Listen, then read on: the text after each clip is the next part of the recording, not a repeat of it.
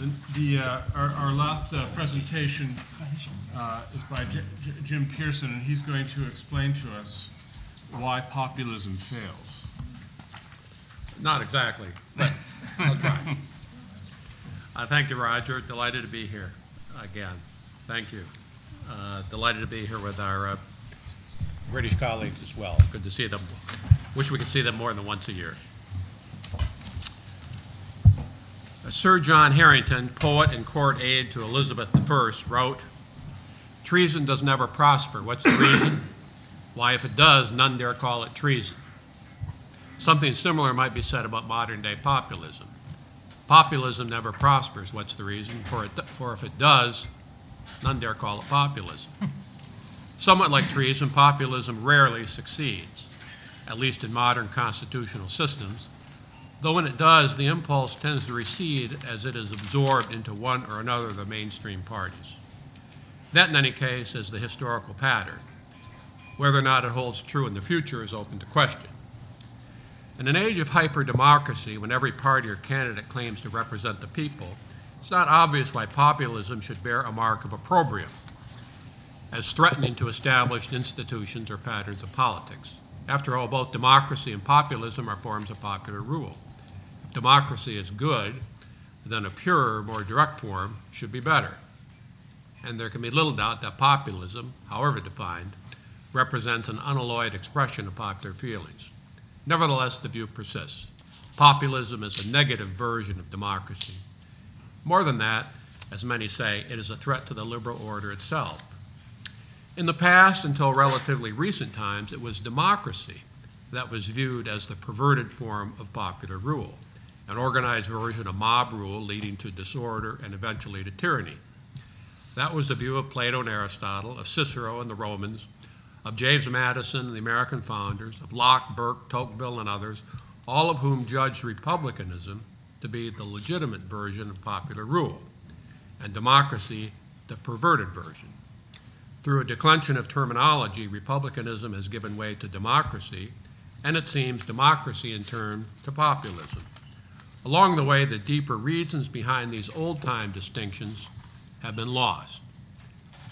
If we are all Democrats now, it's not so obvious why populism should be judged such a bad thing.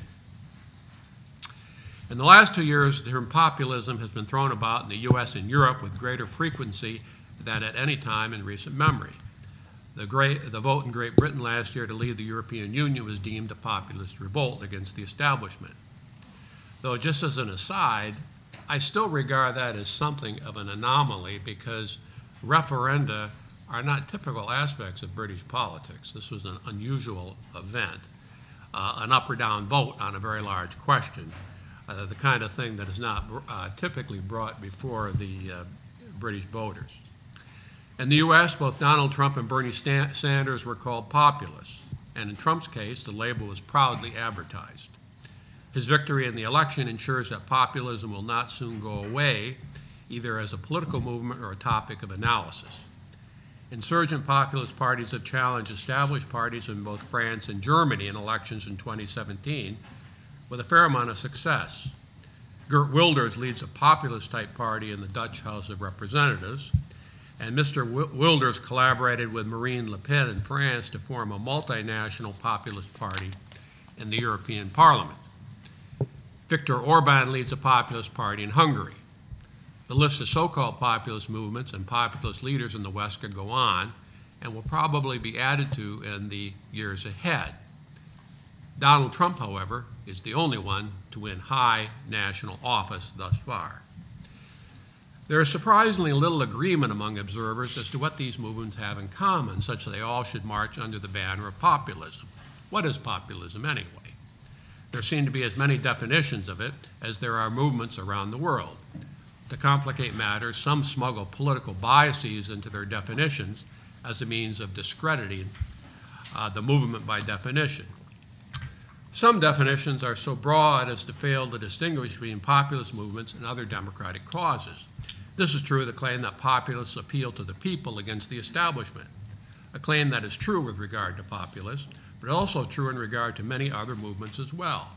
Macron in France, Obama in the United States, two leaders not generally thought to be populists, uh, claim to represent the people against out of step establishments.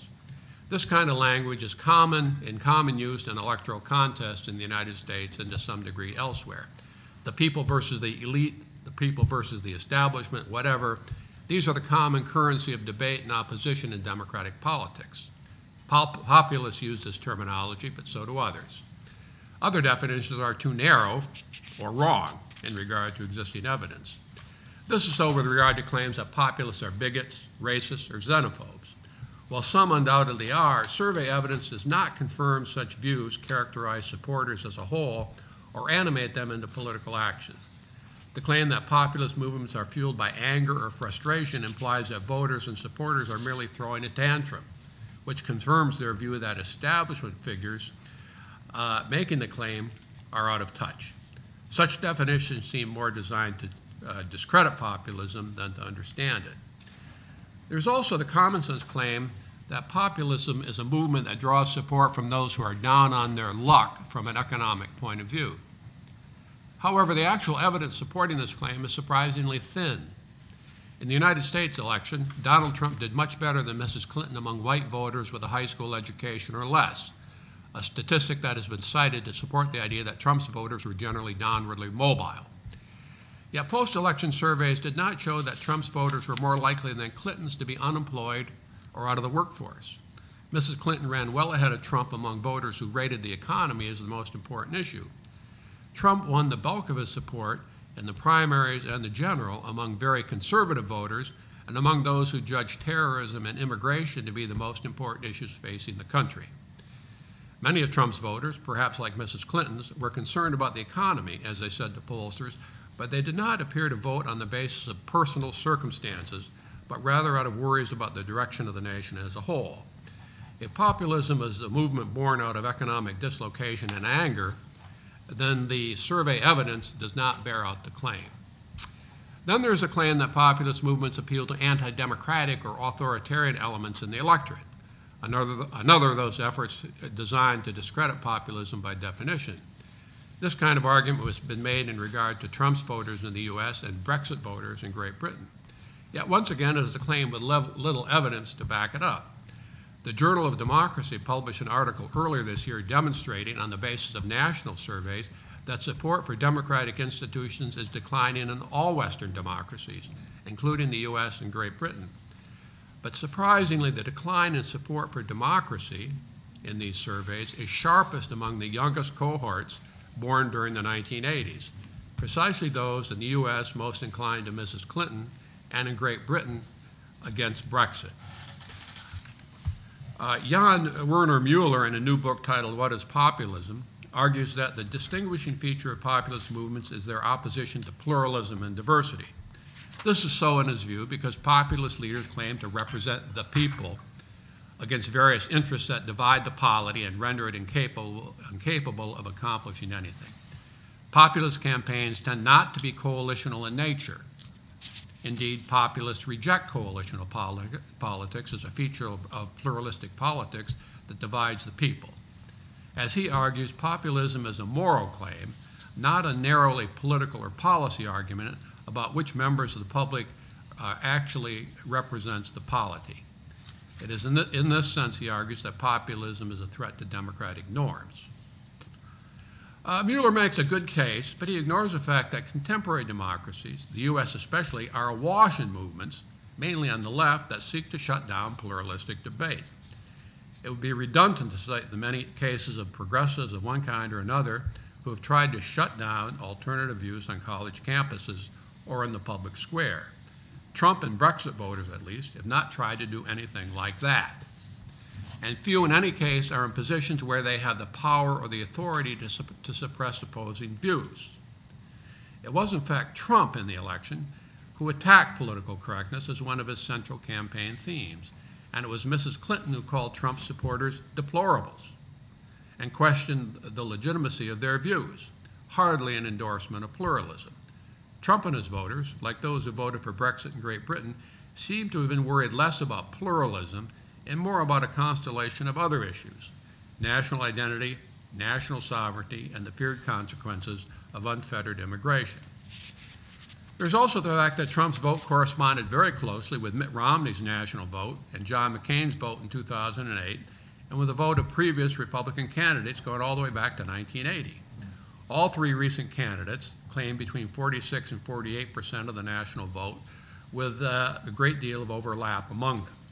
If Trump's voters were deplorables, then also were Romney's and McCain's, a claim that few have tried to make.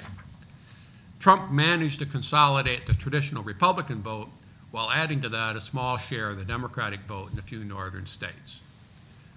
A small but possibly decisive share of Trump voters have previously voted for Obama, a fact that discredits the claim that Trump won the election by appealing to racial anxieties.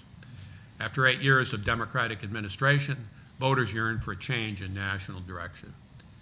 In these ways, then, the facts cut against the more extreme claims that Trump's election heralds a victory of the dark forces of bigotry in American life and thus a radical departure from past trends. There is more continuity in the election than was apparent in the press coverage and official narratives, due to an obsession in the press with some of Trump's more extreme comments and an unexamined belief in Mrs. Clinton's inevitable victory. When that did not materialize, there was a tendency to emphasize the disruptive aspects of Trump's candidacy. She is supposed to win, and thus it was reasonable to think that some kind of cataclysm had occurred to prevent it.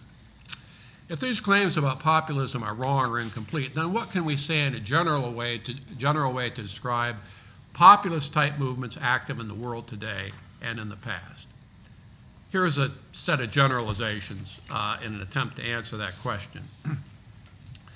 One, populism is an authentic aspect of democratic politics that has surged and receded in, in, response to circumstances since the creation of modern systems in the 18th century. Populism typically involves a campaign uh, to organize the people against an elite or an establishment said to be manipulating the system in its own interest. This kind of impulse seems to be built into liberal representative systems in which a line is drawn between government and the people it represents. The contest between the court and country parties in Britain in the 18th century had some of these elements, as did Jefferson's campaign against Hamilton and the Federalists in the United States. Populist movements that developed thereafter in the U.S. replicated Jefferson's imagery.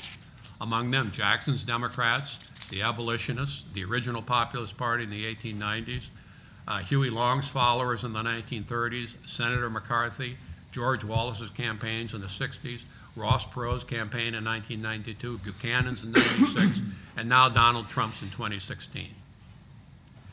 Uh, two, populist movements are protest movements, identified more by what they are against than by what they are for.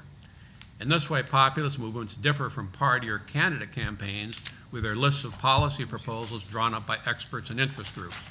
For the same reason, populist movements are built around identifiable leaders rather than around teams of politicians and policy experts.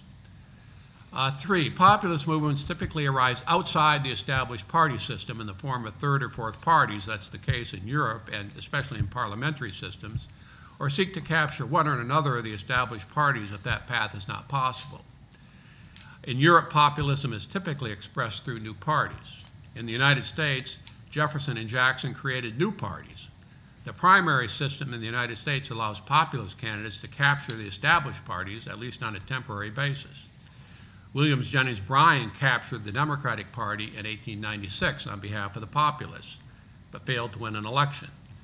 George Wallace and Ross Perot tried and failed to capture the Democratic and Republican parties. Donald Trump captured the Republican Party through this avenue and won the presidential election, the first populist since Jackson to succeed in that quest. I just, just as an aside, I'd say that George Wallace in 1972 was on his way to capturing the Democratic nomination when he was shot in May of 1972. He swept through the northern primaries in reaction to uh, the issues of crime and school busing. Now, uh, George McGovern had written the rules for delegate selection leading up to that campaign, and McGovern had gotten a, a, substantial minority of the primary vote up to that time, but due to his knowledge of the delegate selection process, they captured a majority of the delegates. I only point this out to uh, uh, provide an example of the inherent weaknesses of populist candidates in terms of manipulating the rules in their favor. Uh, number four, far from posing a threat to democratic institutions, populist movements often serve the important purpose of bringing issues to the fore that major parties fail to address or cannot address. Though populist candidates may not succeed in winning offices, uh, the voters they mobilize are often absorbed into one of the major parties. George Wallace raised issues of crime and busing in the 60s and 70s and succeeded in part when his voters were absorbed into the Republican Party. Ross Perot raised the issues of debt and deficit spending in the 1990s, and those were also absorbed into the system, most remarkably when President Clinton announced in 1997 that the era of big government is over. Uh, five, populist movements in the current era, and especially in the United States, but I believe in Europe as well, arise from the right and not from the left. An indication that I take to mean that voters view the establishment as being liberal or leftist in character. All of the populist movements in America dating back to the 1930s have come from the right.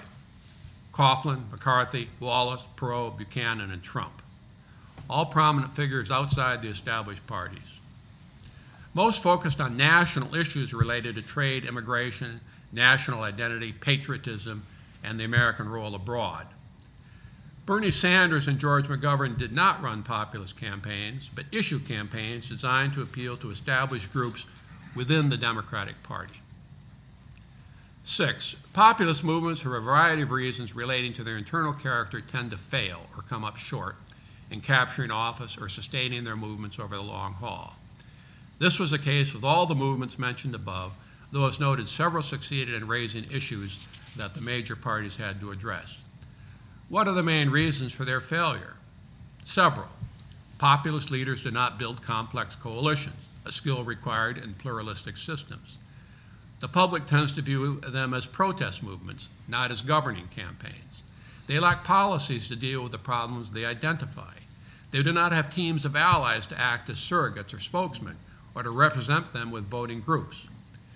I would only say that when Ronald Reagan and others got elected to office, they had elaborate teams of experts and allies recruited from think tanks and all over the place to fill the offices when they came into power. As we see, Donald Trump has not had that. Uh, he's had difficulty filling uh, the, uh, the governmental offices uh, that presidents uh, have power over. Populists are not coalition builders. Their campaigns are haphazard and disorganized, revolving as they do around particular leaders. They lack experience in raising funds, dealing with the press, and formulating campaign strategies. Uh, they also have little experience in governing. I believe that uh, uh, very few presidents besides Donald Trump would have agreed to sit down in one on one meetings with the FBI director uh, investigating his administration. I think he would have been cautioned off that by his counselors, and he probably would have known better than to engage in such a risky endeavor. To make matters worse, they typically deal with an adversarial press and a political establishment uh, working daily to bring them down or expose them as frauds. Uh, Donald Trump is the first populist in the modern era to have overcome these obstacles to win national office. In winning last year's election, he not only beat the odds and surprised the pollsters, he accomplished something most people thought was impossible. How could a populist candidate with no experience in politics, no influential allies or policy experts, defeat a candidate well experienced, well armed with money, allies, expert, and a friendly press? Many of us are still trying to answer that question. A short answer is that he raised the national issue, a powerful message that unified enough voters to win the election and allowed him to dispense with the traditional tactics of coalitional politics. Trump's capture of the Republican nomination and victory in the general election came about through a revolt of the voters, not through a top down campaign in which well placed leaders selected the candidate and guided him through the campaign. It's in this sense that uh, Trump is a genuine populist. Trump and the voters did it on their own, really the clearest sign that his campaign was a populist insurgency. Having won office, he faces large challenges, not only in governing and in addressing the issues he raised, but also in simply keeping his position against a hostile press and an establishment that wishes to nullify the election and drive him out. They may yet succeed. Uh, having won election as a loner, Trump lacks, lo- lacks loyal allies in Congress. Uh, there will be Republicans here and there who will vote against his policy simply to make him fail. Uh, as I noted, he must deal with a hostile government establishment, which some call the deep state. He did not bring a team of office, a team with him into office. Uh, so he faces all those challenges. Many uh, conservatives opposed Donald Trump during the election campaign because they said he is not a conservative and that in any case he is unfit temperamentally for the presidency. They were thus willing to roll the dice with Mrs. Clinton in the hope that a conservative to their liking might replace her uh, in uh, four or eight years, and that the nation would not be changed all that much in the interim.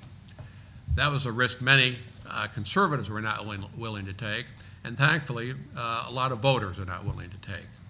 They regarded conservative opposition to Trump as more than a little utopian in nature, grounded in the belief that we deserve a near perfect candidate. But in truth, leaving aside all the objections about Trump, about free markets, trade, and big government, he does in fact stand for the great conservative cause of the present era, namely the pres preservation of the traditional nation state as a framework for our security, prosperity, and liberties. Judging by the statements and actions of leading progressive figures, including Obama and Clinton, they envision some kind of universal state in America with open borders, multiple languages and cultures, citizenship open to anyone who can find a way here, in a military and economic system designed to protect human rights around the globe. It's a concept that has been raised for a long time in modern life. Kant spoke about a universal state, others have as well that may still be where we are headed. There is great momentum behind that enterprise. But that enterprise will never work to secure the sacred advantages of national strength and freedom. Mr. Trump was elected to stem the momentum of that enterprise and to restore a sense of national energy and national belief in America. That sounds like a conservative agenda, and indeed one that dwarfs in importance many of the alternatives that critics have raised. One could, could cite a distinction between normal politics and regime politics. Normal politics is a fight over uh, the usual issues of taxation, regulation, and so on. There are no permanent losers there. Uh, the issues are constantly revisited and changed at the margin. Regime politics, in regime politics, there's a fight over the character of the regime itself. And there, in that circumstance, there are winners and losers. The losers go home, uh, and the winners go on to shape the regime. We've had two such episodes uh, since uh, the Constitution was ratified. That occurred in the 1850s uh, and 1860s, and in the 1930s and 1940s, when the United States forged new kinds of regime, and the losers went home and lost. Are we entering into that type of regime politics in the United States today? Has the politics of the post war period uh, become exhausted? The old arguments exhausted and out of date? Uh, the election of Donald Trump suggests that they may, that may well be the case, and that we are, must look forward or could look forward with a, some degree of trepidation to a great deal of instability, at least in American national politics in the years ahead. Thank you. Thank you, Jim. Uh, Jeremy? Well, I thought that was excellent and very interesting, and I agree with a lot of what you said. I wonder if I could just, though, expand the data set a bit more. First of all, I think that there are actually quite a lot of populist movements from the left as well as the right. If you're looking at the world at the present moment, Podemos in, um, in uh, Spain, or the Five Star in Italy, or Syriza's in Greece, and, uh, well, I suppose you could say Corbyn's takeover of the Labour Party in Britain. And I, I, I think we've got to avoid the way in which left wing commentators have, as it were, treated populism as a pathology of the right. It's a much more general sort of tension, as you say, I think you say very well, within a democratic society. And the second point, um, I've got nothing uh, in order to limit President Trump's achievement of winning the election, but I'm not sure I would describe him as the only populist or the first populist to win um, a democratic mandate in the present world. You, you may have your own views on whether they constitute populist governments, but I would have thought the governments at the present moment of Greece, Poland, Hungary are all populist. I would have thought Modi in India and the BJP is very much a populist party, and that's the world's biggest democracy. And I would have thought Erdogan in Turkey. And I, I think that actually one of the problems with the discussion of, of populism is it's been is the left has treated it as a sort of new pathology in which to attack Brexit or, or Trump or whatever. Actually, populism is much more general as a result of, of the issues and tensions which I think all the speakers this morning have brilliantly spoken to within democratic societies. Uh, Yes. Now, I don't describe populism as a, as a pathology, and the left does. Um, as I say, I think it's an authentic expression of democratic politics. It's something that's built in to our representative systems. I think, uh, Jeremy, I may be guilty of looking too much at Western Europe and the United States for my models of populism. I think, uh, you know, that's valid. That I did mention Hungary. Yes. Um, and actually, um, the Hungarian leader is really a, a, quite a good example, I think, of a, of a populist. Um, and, uh, you know, so, some of the imagery that he, he has used is very clearly of a populist character. Um, I'd not thought of the Indian circumstance uh, valid. Um, uh, I was thinking mainly of France, Germany, Italy, a little bit, uh, Great Britain. Uh, as I say, I think the Brexit thing is somewhat overstated. I'd like to hear your opinion of that. Um, we don't typically have referenda in Great Britain. Lacking that referendum, I don't know that we'd be talking about populism in Great Britain. Yes, I think that's true. Um, and uh, and of course, there uh, there are reasons why we don't typically have referenda in parliamentary systems, precisely for that reason. I think in parliamentary systems, as opposed to systems where we elect single-member executives like a president or a governor, populists have a higher hurdle to jump over yes. Yes. uh, because the difficulty of winning parliamentary majorities i- is, is great uh, in, in those systems compared to the United States, where we have primaries and elections for president and so on, where those parties can be captured. Much more difficult in parliamentary systems. So, yes, I take your point, Jeremy. Thank you. Uh, Phil? Well, um, I think this exchange just now was very illuminating, at least for me, on, on both sides. And it- it actually makes me wonder whether we should get away from the word populism for a minute and just think about structurally how people get elected.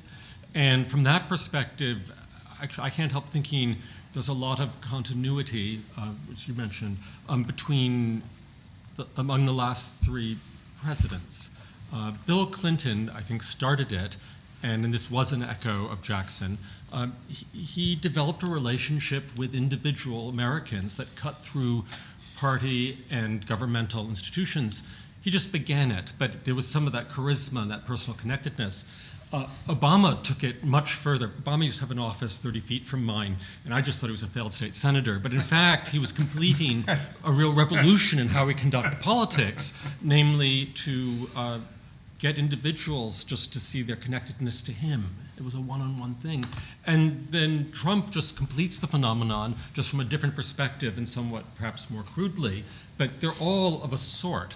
And it strikes me that whatever label one wants to give to this, and there are a lot of disparaging labels one could give to it, it is a little worrisome uh, wherever you stand in the pol- political sphere because uh, it cuts through the very institutions, party or, um, or, or, or governmental, uh, that we've established in a republic.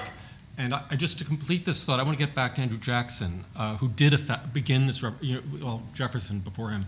But um, there's an interesting diary of a New Englander growing up in, in Salem, and he remarks in the evening election, of, elect, of the election, he's walking down the street with his father, he's 10 years old, and he hears in the darkness someone shouting, Huzzah, huzzah, huzzah for Jackson, and then echoing from the other side of the street, Huzzah, huzzah. And he writes 40 years later, he said, I was only 10 years old, um, but I knew then that this was a profound change uh, because no one in New England would ever, would ever shout huzzah in the street. And suddenly it was happening. And I, I think we're seeing that again.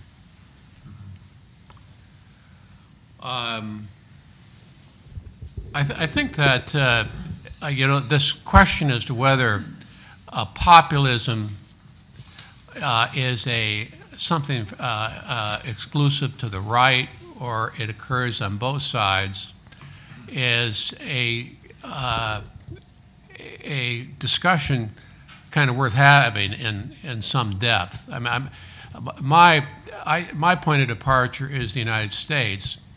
So the contemporary state has been built by liberals. Um, they occupy all the major positions, uh, whether it's the universities or government or whatever in journalism. As, as a consequence of that, uh, that array of power, uh, it, it's somewhat natural in this, this system for the protest to arise from the right. Uh, you know, Bernie Sanders did not use a lot of populist imagery. He did not talk about, you know, representing the people. He did attack the banks and so on. Um, but that, that campaign seemed to be, uh, me to be uh, more of a, a, an issue type campaign appealing to progressives in the Democratic Party. You know, Trump found new voters mobilized them into the Republican Party, swept the primaries, and so on. So that, that all seemed to me to be quite different. I had a few other thoughts, but maybe they'll, they'll occur to me as we go on. Philip, thank you. Michael?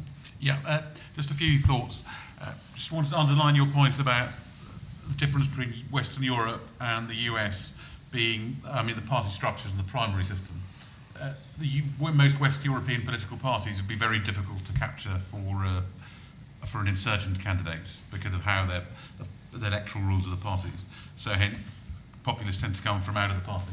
Even the Labour Party point, where I think you can make a strong argument that Corbyn is the populist, that really only happened because of Labour, Labour's electoral rules got changed to solve a short-term political problem. And uh, the MPs didn't properly understand the new electoral rules, so they copped up, basically. They didn't understand the rules. Uh, so I think that's absolutely true. Just two other points. One is whether we can talk about populism in the UK separately from the referendum, and I agree with you. Uh, you probably can because I mean UKIP at the last election got 12 or 12 percent or 13 percent of the votes, which is pretty much exactly the same as the AFD got in Germany. Uh, and I mean everyone now talks about populism in Germany, but it's, different electoral systems means that the AFD ended up with 90 seats and UKIP ended up with one. Uh, the uh, and then the last point really was, I think the one populism you've overlooked, and which is uh, Western Europe, the West, the most successful West European populist campaign, is I, it's not reassuring to Trump supporters, but it's Berlusconi's election in Italy, where you, I mean, where you had a billionaire outsider, someone who portrayed himself as an outsider. I mean, he was a phony outsider, presenting himself as a man who'd reform Italy, and didn't on a right of centre, right wing platform, and didn't reform anything in his time of tenure. So not reassuring from an American perspective. Want uh, to respond to that too? I know, Jeremy, you have a comment on that? I, I, I, certainly agree with you about Forza Italia. It didn't make the changes. I think you're absolutely right. Um, I do think that one of the characteristics that of some of the countries we're looking at is party structures that developed in some countries in the late 20th century. One can think of Congress in Israel, sorry, in India, um, the Labour Party in Israel, uh, the um, the established party, I can't remember what its name is, in, was in Japan, uh, the Christian Democrats and the communists in, um, in Italy, the entire communist system in Eastern Europe. Um, all of these systems became, whatever mandate they supposedly rested on, corrupt and obviously corrupt to their to much of their public. And in a way, these these political parties fell. Uh, they were dis- they were destroyed. Some of them were completely overcome. Um, and uh, some of them were actually closed down, and the Christian Democrats in Italy, as an example, in '94. And the replacements were sometimes from the right, sometimes from the left, but the characteristic feature they all had was to argue, generally correctly, that the existing system was serving a political class. That was exactly the case. Now, the difficulty in the United States is uh, is that while that may be the case in individual municipalities or states, at the federal level, at the level of the whole of the whole system, it's very difficult to explain the process by which that can occur. You know, you can understand the process with, which, which, through which that occurred in, say, Israel, where Netanyahu and, and his forebears, you know, in Likud, brilliantly succeeded in discrediting Labour, and the Labour system was corrupt. It's very difficult to see how that process is supposed to occur in the United States. Jim and George. Yeah, I think it would, uh, would have to occur over a sequence of elections. Uh, as the influence of, a, say, a Trump or whomever filters down into uh, Senate elections, House elections, and you build, you re, uh, reanimate, reorganize, and redefine the parties. I think that that's how it happens in America. Uh, we've only had a couple of circumstances where new parties were formed in America. Uh, Jefferson invented a party, uh, and uh, Lincoln more or less invented a party, but you know we've pretty much been stuck uh, with that structure. One of the things that I wonder is that is all this turmoil emblematic of the fact that the post-war order is winding down and disintegrating. You know, I guess it started with the collapse of the Soviet Union. And, uh, you know, a lot of our political structures were kind of built around the Cold War. Uh, so our, our, our, we're now 70 years on into the post war order, uh, more than that now, a lifetime really. Uh, when things are in place for a long time, people tend to think that they're perpetual or natural, but in fact they're not. So, you know, one question I would ask is whether all these things that are happening uh, across the West represent an effort now to reorganize our politics on somewhat different lines after the great restructuring that occurred in the post-war period. George? This reference, uh, first, a couple of minor points. Uh, this reference to Italy reminds me of a joke I heard about Trump last year. It was that the pessimists thought that he would be a, a Mussolini, and the optimists thought he would be a Berlusconi. On Bernie Sanders, I think I would have to disagree a little bit, Jim. Uh, it seemed to me that Bernie Sanders, with his talk of the millionaires and billionaires, was invoking a kind of populist theme. But the difference between the left wing populists, and I, this may be true elsewhere as well as the United States, and the right wing populists, is the, that they have different elites that they aim at, as I mentioned in my paper.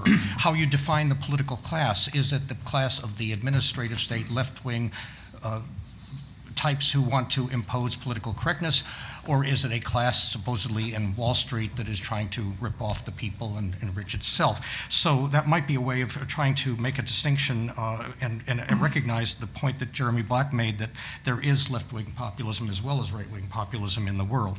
My quick question is I'm interested in your distinction between normal politics and regime politics. And if I understood you correctly, we had regime politics in the 1860s definitely, and, and to some degree in the 30s and 40s.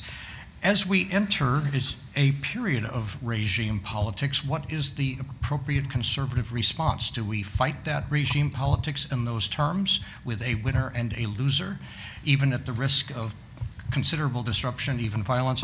Or do we take steps, and if so, what steps, toward avoiding the descent of normal politics into regime politics? A very good question. So, uh, you know, I didn't elaborate very much on this idea of regime politics versus normal politics. Um, and I need to think about that a little bit more. Now, most of the things that we've spoken about today, I, I would describe as normal politics. What's the tax policy? Is he going to build a wall? Uh, what are we going to do with health care? Uh, what are we going to do with that treaty with Iran and so on? These are all kind of negotiable issues in politics. And this is the standard kind of thing that, uh, that we engage in in our politics. Uh, it would not be possible to have regime type politics on a continual basis. Typically, what happens, and it happens very rarely, is that there is a crisis of the regime that has to be resolved before we can go forward. And typically, this is a, a choice has to be made between one of two paths and it's not possible to accommodate both. And uh, as a consequence of that, those who lose have to go home. Not only do they go home, they're destroyed, and they no longer exist, more or less. So, as I say, uh, and the pattern in the United States, I think, uh, less than elsewhere, is that when these things happen, uh, they tend to bring about enormous change in relatively compressed periods of time. Sometimes the change is violent, as in the 1860s, uh, less so in the 1930s and 1940s. But we, we create a new elite to run the system on different principles. Uh, and those who lose are, are discredited. So uh, these in the United States have occurred roughly every 70 or 80 years. And we're now 70 plus years into the post war period, and it's now, I think, unwinding. So, George, you asked the question what would this look like, and how can we prevent it from happening? I think I kind of began to sketch out this idea that this, the, one of the battles will be between maintaining a traditional nation state uh, and moving to some sort of uh, more of an international state of the kind envisioned by Hillary Clinton and Barack Obama, with more open borders, a focus on multiculturalism. Uh, I think one of the judges in the immigra- in the uh, not the immigration case, but the, the travel ban case, a couple of them came very close to asserting that people, non citizens living in Yemen, have a, uh, have a right under the U.S. Constitution to travel to the United States. And that this travel ban violated the rights of people living in Yemen uh, to travel to the United States. He didn't quite say that, but they were getting there. That's kind of their view that uh, the American Constitution protects rights of people all over the world, and it's not limited to the citizens and residents of the United States. So uh, I think that is a completely unworkable political system. It would collapse and disintegrate if tried. It would never work. Um, I would also say this that uh, the left has built up in the West a formidable welfare state with a great deal of popularity. I think, I believe if they thought about this a little bit more closely, they would see that an open immigration regime is going to discredit the welfare state because it's going to open up uh, benefits and rights to uh, uh, rights to benefits under the welfare state to all sorts of people who've not paid for them. Uh, and I think some of that is happening already in the United States and Western Europe. So I don't have an answer to the question about regime politics. I, I, I do suggest that some of the things we're seeing uh, have aspects of the kinds of things we saw in the 1850s. Um, uh, uh, Daniel Johnson, then uh, uh, James Panero. Uh, then I think we'll yield to that not unpleasant sensation of emptiness, which is the silent luncheon gong of the soul. Thank you. Um, the more I listen to this discussion about populism, the more I question the usefulness of the concept. Because very often it seems that what we're really talking about is the oldest political skill that there is, which is oratory. Mean, if you go right back to the ancient Greeks, to Demosthenes, or the Romans, I mean, watch a performance, a really good performance of Shakespeare's um, Julius Caesar. Um, you see the power of oratory. And very often, what political scientists and pundits and so on like to call populism is simply using a new means of reaching a wider and wider uh, uh, audience uh, and then persuading them. Um, if we, uh, um, uh, James um, uh, mentioned the 1850s. Um, well, what was distinctive about Abraham Lincoln was that he was a very great orator. It wasn't that he was a populist. Um, about the same time, a few years later, in, in England, William Gladstone uh, had completely unprecedented audiences, tens of thousands of people. He fought a modern election campaign, traveling around the country, the Midlothian campaign, completely transformed politics. But was he a populist? I mean, you know, this is a great sort of Oxford classicist and, and, and incidentally, a very wealthy Liverpool merchant, too. Um, so uh, and then if we take it on to the 20th century, I mean, what was distinctive about the 1930s, FDR? It was the fireside chat. It was the ability to use radio to reach the entire nation, which no one had been able to do before, um, for better or worse. Of course, Hitler was very good at this too. But then think of Churchill, uh, you know, uh, from a ducal family, not exactly a man of the people, uh, but he used radio better than anyone had done before to rally the British uh, in 1940. Um, was he a populist? Well, he, he didn't actually win the election uh, in 1945. He lost it by a landslide. Um, so, no, he wasn't a populist. But was he a genius at mobilizing popular uh, sentiment, yes, of course, Churchill was second to none. Um, and this goes on right up to the present day. What is distinctive about Donald Trump? Well, he's a reality TV star. He understands how to use television in a way that no one has ever done before. And uh, the reason he won the, the, the, Republican nomination, and I think to some extent also the, the eventual election, was that he simply trounced the opposition in those TV debates. He was just streets ahead of them. He understood how to connect to ordinary voters in a way that no one else did. But does that make him a populist, or does it just make him a very brilliant orator of a particular kind? I don't know. But uh, I, I, I ask the question what does this concept populism really add to the discussion? Uh, excellent question, uh, Daniel. Uh, I tried to address a little bit. I agree, it's very slippery, and it's a term that's used to often to discredit people or groups that one side doesn't like. Certainly, the left has used that, thrown that term about. Uh, Professor Pocock at the University of Cambridge has uh, used the uh, imagery of the court and country uh, struggle in Great Britain in the 18th century as a kind of a model for these sorts of struggles all the way through the democratic and representative period. Uh, the insiders versus the outsiders, uh, those trying to manipulate the system from the inside versus those on the outside, and so on. So uh, Jefferson drew on this imagery, Jackson drew on this imagery, others, others have as well. So I think uh, one could make the point that this, this, this idea of populism is really built into our representative systems and is nothing novel or different. It's expressed in different ways. I, I would add this to the whole nationalist debate. I mean, one of the things that we see going on today, really come from the left, is an effort to discredit the heroic history of these nations, yes. Great Britain and the United States in particular. So, uh, in the United States, we look at our history and say it's a heroic history. We came, settled the continent. Uh, we won a revolution. We wrote a constitution. Uh, we then moved ahead and settled the frontier. Uh, the, then we won these wars in the 20th century. Uh, the, when we expanded our democracy and our welfare state. It's a heroic past. But the left says no, it's not. It's a history of racism. We despoiled the environment. We oppressed minorities, the Indians, slaves, et cetera, et cetera. It's not. There's nothing heroic about the entire enterprise.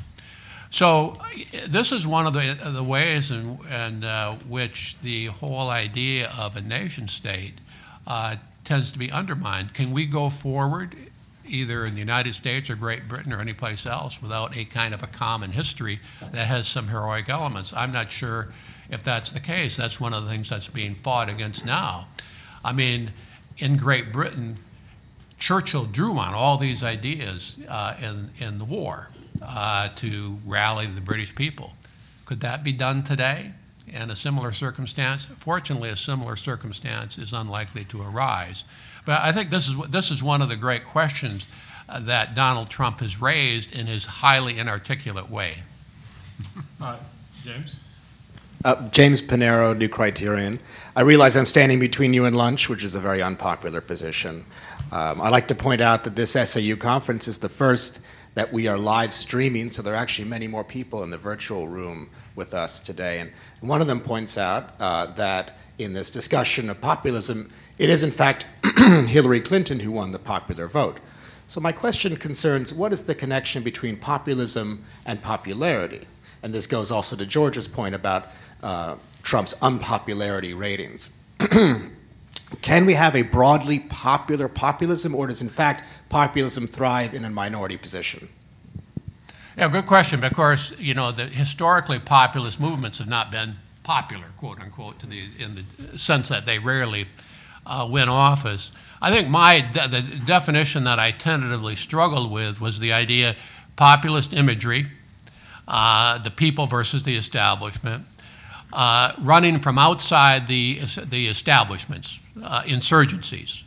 Uh, so you don't have uh, you don't have endorsements from party leaders. You don't have teams of experts. You do this more or less on your own, uh, focused around a particular leader. A protest being more uh, against something than for something, with the details not worked out.